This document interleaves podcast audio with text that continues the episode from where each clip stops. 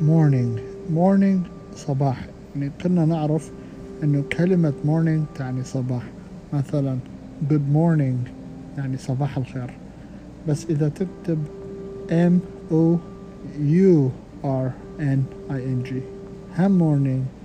بس هذا morning مو تعني صباح. هذا هذه الكلمة تعني حداد.